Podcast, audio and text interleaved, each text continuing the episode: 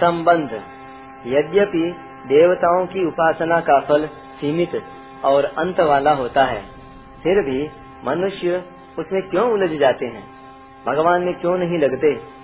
इसका उत्तर आगे के चौबीसवें श्लोक में देते हैं।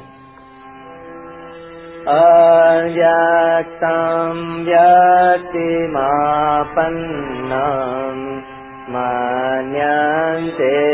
मामबुद्धयः परं भावमजानन्तो ममायमनोत्तमम्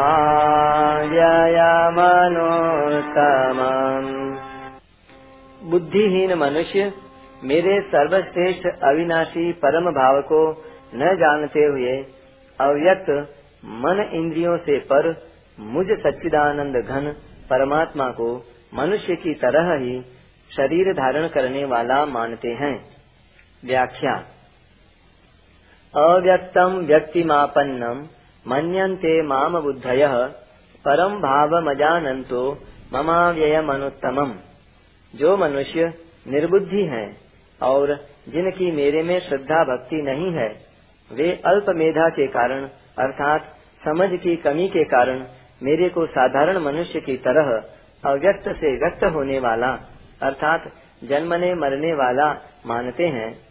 मेरा जो अविनाशी अव्यय भाव है, अर्थात जिससे बढ़कर दूसरा कोई हो ही नहीं सकता, और जो देश, काल, वस्तु, व्यक्ति आदि में परिपूर्ण रहता हुआ, इन सबसे अतीत सदा एक रूप रहने वाला, निर्मल और असंबद्ध है, ऐसे मेरे अविनाशी भाव को वे नहीं जानते। और मेरा अवतार लेने का जो तत्व है, उसको नहीं जानते। इसलिए वे मेरे को साधारण मनुष्य मानकर मेरी उपासना नहीं करते, प्रत्युत देवताओं की उपासना करते हैं। अबुद्धय, पद का यह अर्थ नहीं है कि उनमें बुद्धि का अभाव है। प्रत्युत बुद्धि में विवेक रहते हुए भी, अर्थात संसार को उत्पत्ति विनाशशील जानते हुए भी, इसे मानते नहीं। यही उनमें बुद्धि रहित पना है, मूढ़ता है। दूसरा भाव यह है कि कामना को कोई रख नहीं सकता। कामना रह नहीं सकती, क्योंकि कामना पहले नहीं थी, और कामना पूर्ति के बाद भी कामना नहीं रहेगी। वास्तव में कामना की सत्ता ही नहीं है, फिर भी उसका त्याग नहीं कर सकते। यही अबुद्धिपना है। मेरे स्वरूप को न जानने से वे अन्य देवताओं की उपासना में लग गए और उत्पत्ति विनाशशील पदार्थों की कामना में लग जाने से वे बुद्धिहीन मनुष्य मेरे से विमुख हो गए। यद्यपि वे मेरे से अलग नहीं हो सकते, तथा मैं भी उनसे अलग नहीं हो सकता, तथापि कामना के कारण ज्ञान ढक जाने से वे देवताओं की तरफ़ खिंच जाते हैं। अगर वे मेरे को जान जाते तो फिर केवल मेरा ही भजन करते। बुद्धिमान मनुष्य वे होते हैं, जो भगवान के शरण होते हैं। वे भगवान को ही सर्वोपरि मानते हैं। अल्प मेधा वाले मनुष्य वे होते हैं, जो देवताओं के शरण होते हैं। वे देवताओं को अपने से बड़ा मानते हैं, जिससे उनमें थोड़ी नम्रता, सरलता रहती है। अबुद्धि वाले मनुष्य वे होते हैं जो भगवान को देवता जैसा भी नहीं मानते, किंतु साधारण मनुष्य जैसा ही मानते हैं। वे अपने को ही सर्वोपरि सबसे बड़ा मानते हैं। यही तीनों में अंतर है।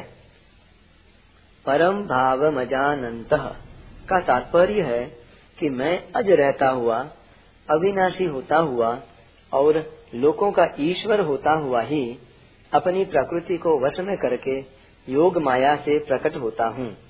इस मेरे परम भाव को बुद्धिहीन मनुष्य नहीं जानते। अनुत्तमम कहने का तात्पर्य है कि पंद्रहवें अध्याय में जिसको क्षर से अतीत और अक्षर से उत्तम बताया है, अर्थात जिससे उत्तम दूसरा कोई है ही नहीं, ऐसे मेरे अनुत्तम भाव को वे नहीं जानते। विशेष बात, इस चौबीसवें श्लोक का अर्थ कोई ऐसा करते हैं कि ये अव्यक्तम माम व्यक्ति मापन्नम मनते ते अबुद्धय।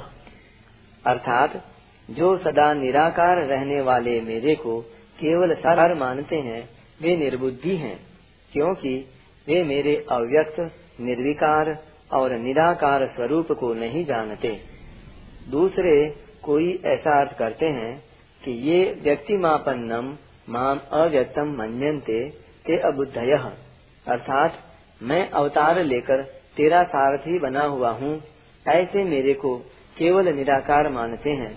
वे निर्बुद्धि हैं, क्योंकि वे मेरे सर्वश्रेष्ठ अविनाशी भाव को नहीं जानते।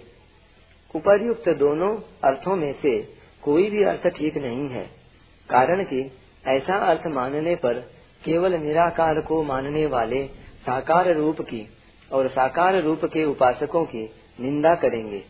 और केवल साकार मानने वाले निराकार रूप की और निराकार रूप के उपासकों की निंदा करेंगे।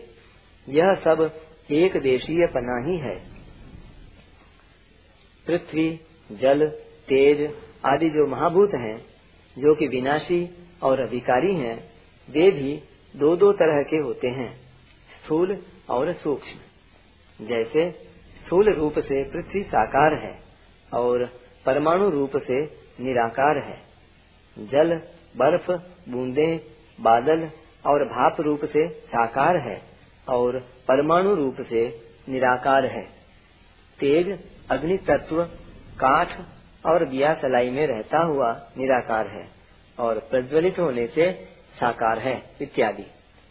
इस तरह से भौतिक सृष्टि के भी दोनों रूप होते हैं और दोनों होते हुए भी वास्तव में वह दो नहीं होती।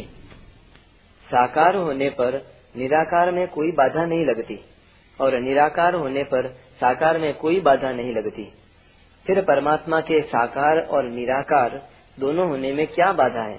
अर्थात कोई बाधा नहीं। वे साकार भी हैं और निराकार भी हैं, सगुण भी हैं और निर्गुण भी हैं।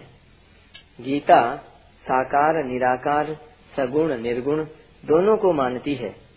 नवे अध्याय के चौथे श्लोक में भगवान ने अपने को अव्यक्त मूर्ति कहा है।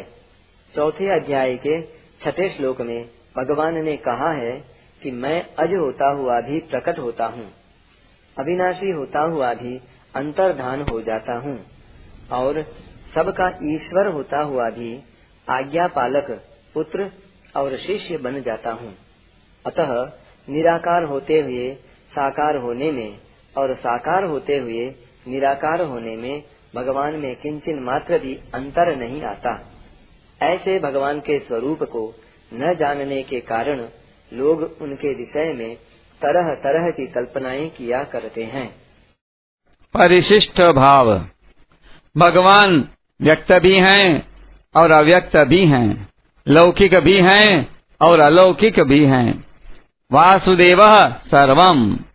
सदसच्चाहम अर्जुन परंतु बुद्धिहीन मनुष्य भगवान को उन प्राणियों की तरह अव्यक्त से व्यक्त होने वाला, अर्थात लौकिक जन्मने मरने वाला मानते हैं, जिनके लिए भगवान ने कहा है, अव्यक्तादीनि भूतानि व्यक्त मध्यानि भारत, अव्यक्त निधनान्येव, तत्र का परिदेवन? हे भारत, सभी प्राणी जन्म से पहले अप्रकट थे और मरने के बाद अप्रकट हो जाएँगे। केवल बीच में ही प्रकट दिखते हैं। अतः इसमें शोक करने की बात ही क्या है? भगवान मनुष्यों की तरह अव्यक्त से व्यक्त नहीं होते, प्रत्युत अव्यक्त रहते हुए ही व्यक्त होते हैं और व्यक्त होते हुए भी अव्यक्त रहते हैं। परम भगवान देवताओं की उपासना करने वालों को श्रद्धा भी देते हैं और उनकी उपासना का फल भी देते हैं। यह भगवान का परम अर्थात पक्षपात रहित भाव है। अव्ययम देवता सापेक्ष अविनाशी अमर हैं। सर्वथा अविनाशी नहीं, परंतु भगवान निरपेक्ष अविनाशी हैं।